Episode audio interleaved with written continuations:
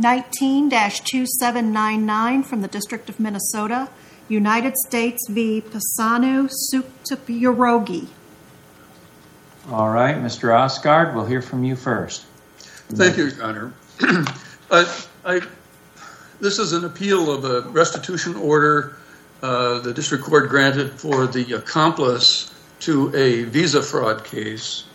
Um, I thought uh, of the many ways that this uh, argument could go, I thought I would address what I believe is the heart of the government's uh, argument as to justifying the award, which I believe is that this visa fraud, as committed by Mr. Sukhtipyaroge, um, involved a secret intent on his part or a motivation on his part to um, get A.M., the purported victim, into the United States in order that he uh, could force him into labor and force him into a sexual relationship, um, and that that was his intent and motivation from the very beginning. Uh, and the government then argues that the circumstances of this motivation or this intent uh, make the visa fraud that was committed an offense against property uh, because uh, the uh, intent or the hidden agenda of the appellant was to cheat the purported victim out of wages or or to recover some of the wages that were paid to him um, improperly. Um, the problem with this argument, this focus by the government, is that there was no evidence Uh, in the record of any motivation or plan at the time that they were planning the visa fraud and executing the visa fraud um, uh, to force A.M. Um, into labor or to force him into a sexual relationship. Uh, the parties, or I'm sorry, the the two accomplices, Mr. Sukhtipyaroge and A.M., executed a visa fraud scheme which involved uh, A.M. lying about his intentions uh, to uh, work for wages once he got to the United States, a lie that Mr. or A.M. Um, intended to attend a particular school while he was here, and a lie that A.M. Um, was staying only for as long as his education, uh, his student visa lasted, and that he was not intending to try to stay after the visa expired. Um, there was no allegation in the indictment uh, that Mr. Sukhtipyaroge had this agenda or this motivation uh, to bring A.M. here for purposes of forced labor or forced sexual relationship. There was no admission or stipulation by Mr. Sukhtipyaroge that he intended to, um, uh, that he brought A.M. here in order to force him into labor or to force him into sex. Um, there evidence of an intent by A.M. Uh, to uh, have employment once he came here in violation of a student visa was an exchange of messages between Mr. Sukhtipyaroge and A.M. in which Mr. Sukhtipyaroge mentioned that um, his uh, Mr. Sukhtipyaroge's son might uh, hire A.M. at his restaurant once A.M. was in the United States. Counsel, uh, I want to ask you a question about the the record here, which is, um, I wonder if all of this was waived or invited error below, and the reason why I say that is the plea agreement says that your client needs to pay restitution, and at least in one of the memoranda, it says um, that the victim here, A.S.M., was, quote, entitled to some restitution for work he actually performed. And so it appears to me, from what I can tell, the first time this is actually addressed is when the district court addresses it, but it appears throughout the proceedings that the position below was um, he was entitled to restitution for any funds that he didn't get paid for the work he did. Uh, um, Originally, it was an evolving kind of a, um, an evolving theory of restitution, I believe, by both sides uh, in the district court. I did not represent Mr. Sukhtipyaroge below, but um, once the district court became concerned about uh, its ability to award restitution and A.M.'s true status as a victim here and invited further briefing and uh, litigation concerning that. Um, ultimately, the defense came to the conclusion, uh, consistent with its plea agreement, that there was restitution that was owed, but it was for um, the amounts of money that AM had to reimburse Mr. Suktoprog for uh, once he got here. Monies for his support in school Um, that Mr. Suktoprog had promised the United States and the Immigration Service that he would cover on behalf of AM. And I believe that ultimately the uh, defense agreed uh, or stated that it would um, owe restitution of something like $5,200, which was the amount of money that Mr. Suktoprog recovered from AM in the course of AM's employment at the restaurant. So on that, um, then you would at least have waived the victim argument, correct?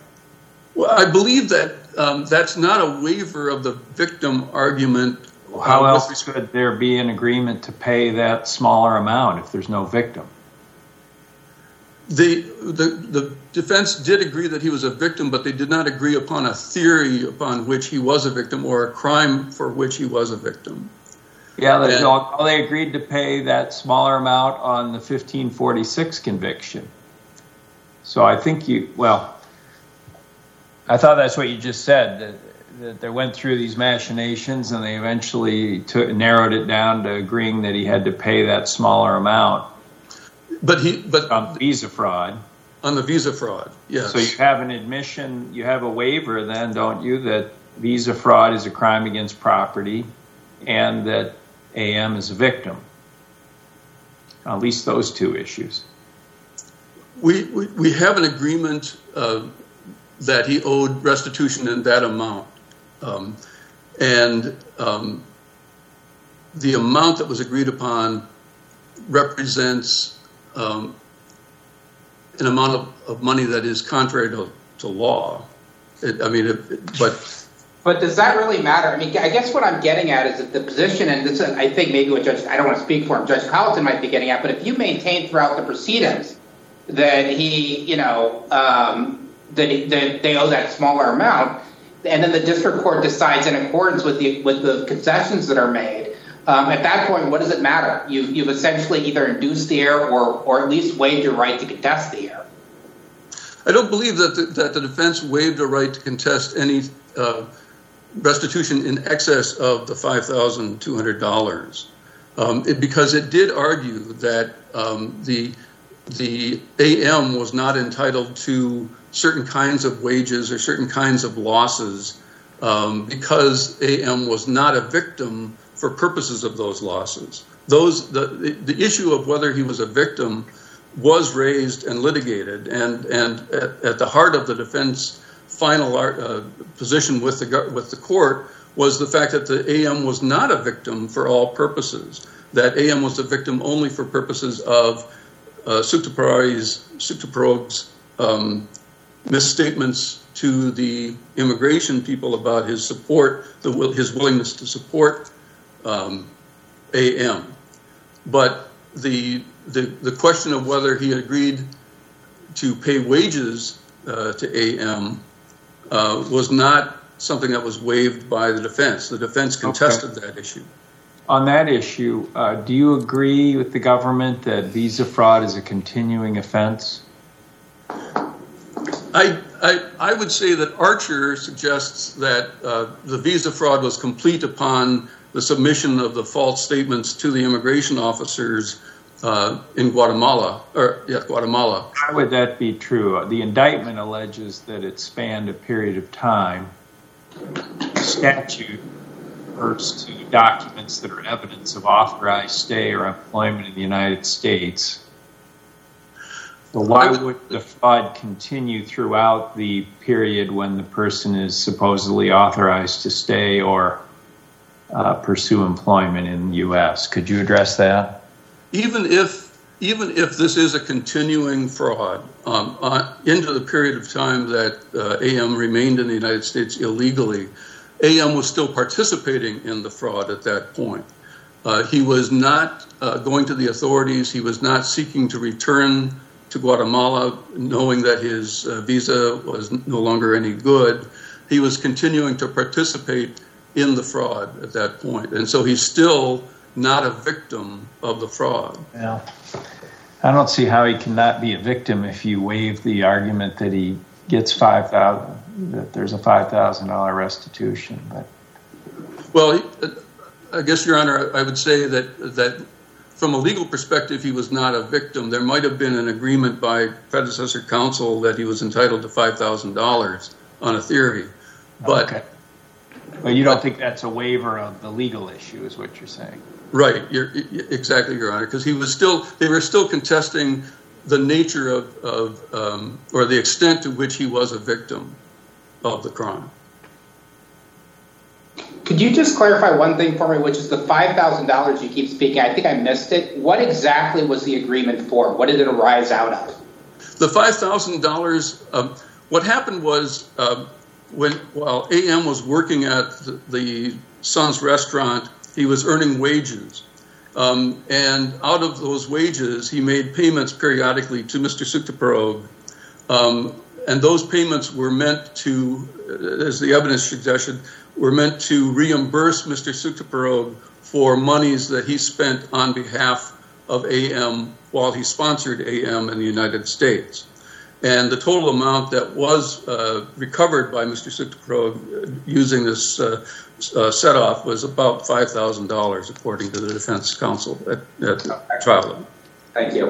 We have three and a half minutes left. Do you want to address quickly if we assume that visa fraud is a crime against property, either because it is or because that issue is waived, and if we assume that AM is a victim, do you want to address whether the visa fraud caused, approximately caused, the uh, property injury and the bodily injury that were the basis for the award?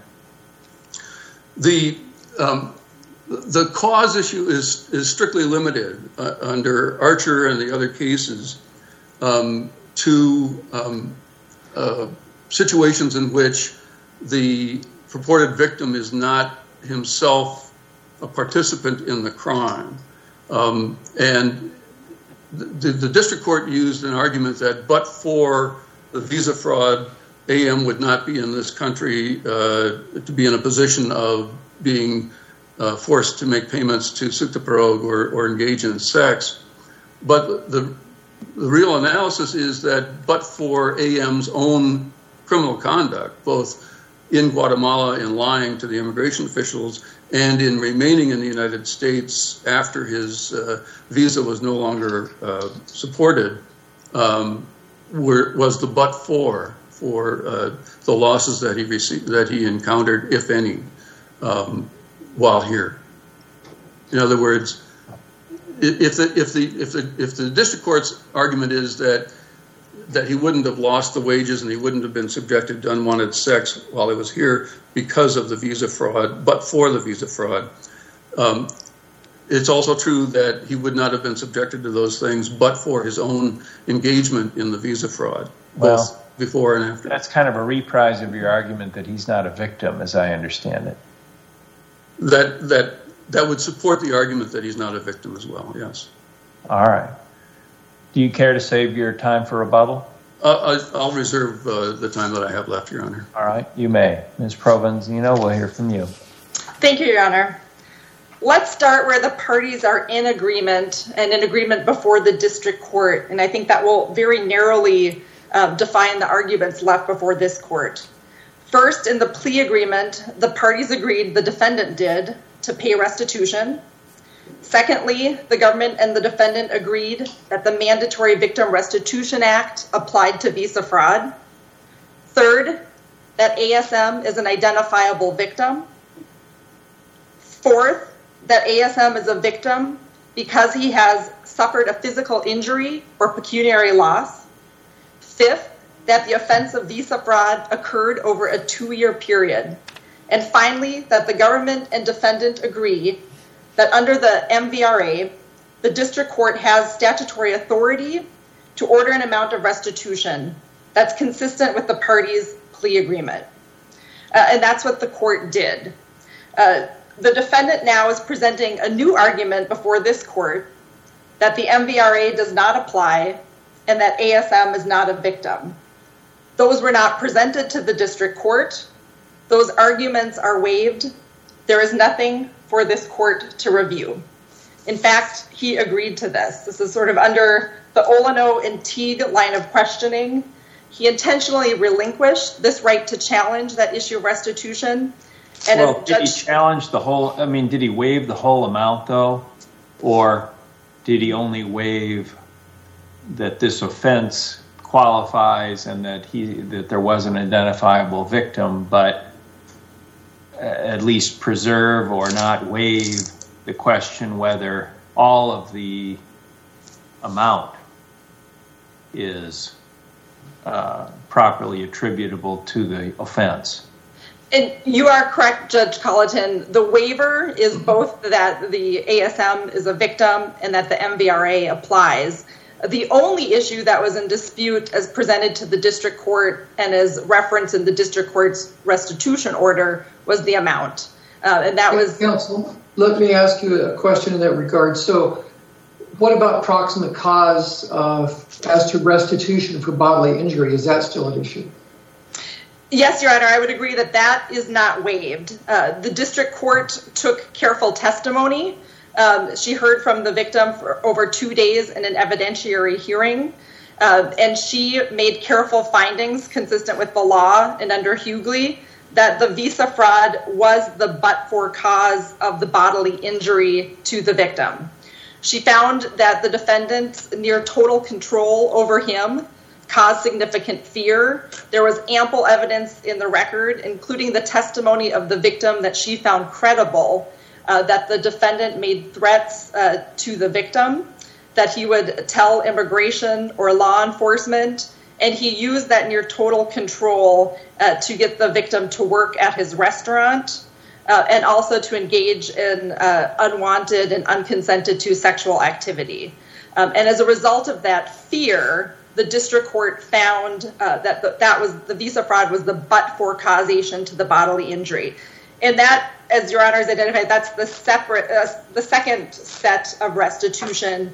Um, that would be relevant to lost wages uh, that are prospective, the period of time that the victim's counselor testified he could only work part-time, as well as the counseling costs and medication. Uh, so that would be the portion of restitution related to bodily injury. Um, and the property offense, I think the court found um, that there was no attenuation. The but-for cause was direct. Uh, and it's very important to note that Mr. Sukhtipyaroge made representations to the government in order to obtain the visa. Those representations were that he would provide for the victim's food, housing, school supplies, transportation, and tuition. And she found that it was that promise of education Uh, that caused the victim to come to the United States. So let me, I'm not make sure I understand. So it's your position that the offense of conviction here, which was visa fraud, encompasses the sexual abuse and the non-payment of wages? As to both. So the non-payment of wages would be the property or the pecuniary loss uh, to the victim. Um, the sexual abuse Um, and the resulting uh, physical harm and bodily injury from that uh, is the bodily injury portion. Uh, all of those, the court found, based on credible testimony of the victim and others, were but for the visa fraud itself. Those representations made by the defendant to lure the victim to the United States, um, both for work and for the unwanted sexual coercion. Counsel, how do we distinguish between the uh, harboring of an alien offense and a visa fraud offense? Because it's it's undisputed that restitution is not available for harboring of an alien. The court is correct. Restitution is not available for harboring under the MVRA. It would be available under other statutes and under a plea agreement between the parties. Uh, the defendant himself identifies a close connection between the visa fraud and the harboring. In part, the representations that the defendant made to the U.S. government to get the visa fraud indicated that he would provide for the victim's housing. Uh, and part of the allowance of the visa fraud scheme to continue was the harboring, the sheltering, the concealing for law enforcement that the victim did by keeping him in a basement bedroom and in the basement of the restaurant. Um, so that was that allowed the visa fraud uh, to be furthered. So there certainly is a connection. But under the MVA. But I think the question is, why does one count as a crime against property and the other one not? Or maybe that's that's my question. Why is one qualified under the MVRA and the other not, if they're interrelated the way you just described? And the government would argue they should both. Uh, the statute under the MVRA excludes any offenses that are not under Title 18. And the harboring is a oh, Title 8. So purely as a Because it's not a Title 18 offense. And that's correct, Your Honor, simply under the MVRA. Um, Pre-Dimaya, there had been some um, findings that harboring itself was a crime of violence. It's no longer viewed that way under a categorical approach. Uh, but the government, in uh, the benefit of the bargain and the plea, uh, believes that restitution should be available under both. Um, but the district court correctly found that the district court had statutory authority under the MVRA for the visa fraud in and of itself. Um, I think it's important to note, as far as the waiver, I think Judge Stras had earlier identified, every single filing in front of the court was consistent with uh, the defendant's agreement that ASM was a victim and that the Mandatory Victim Restitution Act applied. Um, that would be in the plea agreement in and of itself. That would be in the sentencing briefing, document 146, that ASM is entitled to some restitution for work he actually performed. The only issue in dispute was the amount. So why did the district court, I was wondering about this, the district court does a full-throated discussion of offense against person, but um, says, I think, at one point that the uh, identifiable victim point had been waived. It seems that the district court treated those as two different things. And I'm wondering why. There's some reason the district court might have had to treat those two things differently. The the statute itself separates out um, the pecuniary loss or the offense against property, uh, which was deemed to be the unearned wages, um, from the bodily injury. And different losses flow from that, including the cost of the counseling, um, any medications, uh, any uh, prospective or future wage loss. So under that sort of statutory scheme, Uh, the district court sort of carefully separated out the offenses against property um, and the offenses against bodily injury. Uh, clearly, the defendant waived a right to challenge any of the restitution um, for the offense against property from the visa fraud for the wages that were earned that weren't paid. Uh, it's arguable whether he completely waived the right to challenge the bodily injury. Um, that seemed to be an issue Uh, that was in contest, the amount, if any, that was owed to the third party face-to-face counseling. So that makes- Opposing counsel seems to make the point, though, that the 5,200 or 5,000, I don't remember the exact amount, is somehow different because it's paying him back for things that he otherwise promised to uh, provide. Um, and so my question for you is, is there any merit to that in terms of how we treat the two issues on waiver, the identifiable victim versus offense against person or offense against property? Excuse me? Yes, the the defendant is too narrowly um, viewing the visa fraud. Uh, the defendant is now, in its most recent claims, arguing that the visa fraud uh, was an isolated one-time event that happened at the point in time in which the false representations were made to obtain the visa. Um, that's not how the parties approached this or what the district court found to be the case. In fact, the superseding indictment identifies and the defendant pled to a visa fraud uh, period over two years, um, which is relevant to the fact that he represented to the government that over the period of time in which ASM, the victim, were in the United States, he would pay for his schooling, his transportation, housing, and other things. So in looking at the visa fraud over a larger period of time, um, the district court's Uh, findings uh, relating to the wage loss is appropriate. If we merely look at uh, what was promised at the inception of getting the visa, a ledger was found upon executing a search warrant that seemed to identify costs that the defendant was charging the victim for that were in contravention to representations he made to the United States government to get the visa in and of itself. Um, this is very distinct from Archer, um, where that was an opportunity to correct or supplement a new visa. Uh, what was pled to here and as charged was a visa fraud over a period of two years, uh, under which the defendant would have been or the victim would have been here uh, as a student. Counsel, I'd like to go back to the court's determinations with regard to proximate cause for bodily injury. And I'm having trouble squaring uh, the district court's findings with this court's decision in United States versus Reichow, R-E-I-C-H-O-W. It's a 2005 case. Can you address that? The district court, I think, made a very careful analysis of causation. Uh, she looked to um, an analogy uh, of charges under uh, sexual abuse statutes and others and found that the totality of the defendant's actions, where he exerted near total control over the victims, I think this is different from the case Your Honor is referencing, that that created fear.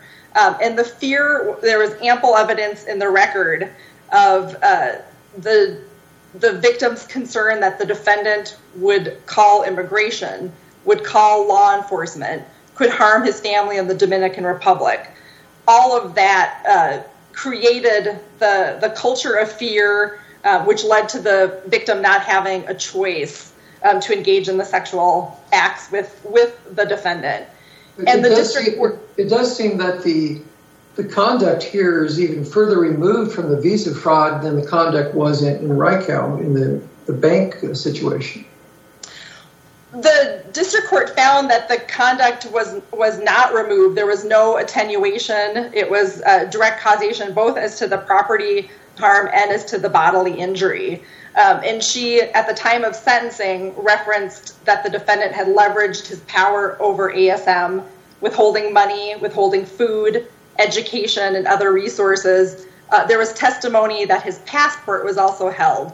All of those things made it so he could not leave that situation. Um, and so that's part of the uh, total culture of control the defendant had over the victim that caused his losses.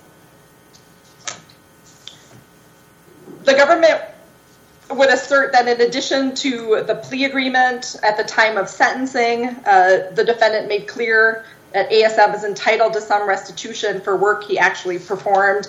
And then all of the subsequent filings by the defendant, even those after the district court's order to show cause, uh, documents 205 and 207, uh, the defendant agreed that the Mandatory Victim Restitution Act applied. AM is an identifiable victim who has suffered a physical injury or pecuniary loss, that the court has the statutory authority to order an amount of restitution as to count two visa fraud. Um, he did that again in his response to the government's brief uh, uh, uh, relating to the show cause order 207 and indicated that the only issue was the amount to be awarded. Based on all of that... On the question on the bodily injury, you say the bodily injury was sexual abuse. Is that how you would define it? Or was it some physical uh, harm beyond the fact that he was subject to abuse? A good question, Your Honor. I would agree that the record um, most amply demonstrates the harm from the sexual abuse. Uh, there was also testimony and as uh, cited in the government's brief, the victim sustained injury at work. Um, he sustained injury from the sexual abuse. His treating counselor, um, William Carlson, Uh, substantiated that the climate of fear caused bodily injury to the victim, including a diagnosis of post-traumatic stress disorder. So there is evidence in their record of additional uh, bodily injury and physical pain beyond the unconsented to uh, sexual abuse. I see that my time is up. If the court has any additional questions, I will answer those. Otherwise, I will urge this court uh, to affirm the amended judgment and the restitution order below. Very well. Thank you for your argument. Mr. Osgard, we'll hear from you in rebuttal. Your Honor, I, I wanted to address uh, the question of proximate cause with respect to the physical injury and also with respect to the property loss. the, the, cases hold that uh, the, the, the injury, the loss, is proximately caused only when the uh, injury is a result of the particular offense conduct, so that the offense conduct of, of um, visa fraud has to have within it intrinsically, in this particular case, as alleged by the government, um, an intent or a plan ahead of time to um, force him into labor and to force him into sexual situations. And, and there was no evidence of that. In fact, uh, the evidence demonstrated uh, from uh, uh the victim's own uh, testimony at the hearing that it was that he was not employed immediately, uh, that he was employed, in fact, by the defendant's son or the appellant's son, Warren, and that the Mr. Sukhtipyaroge actually opposed, at least initially, AM's employment at the restaurant. So how? So the evidence does not show that at the inception of the visa fraud uh, uh, conduct, that Mr. Sukta had an intent to lure AM to the United States for purposes of uh, sexual um, um or uh, uh, forced labor. Um, and that's the problem with the government's argument is that those things were not, the were not approximately caused by what was demonstrated to be the visa fraud conduct. It was a, it was a standard, everyday kind of visa fraud where they lied to the immigration authorities about the purposes. All right. Thank you for your argument. Thank you to both counsel. The case is submitted and the court will file an opinion in due course.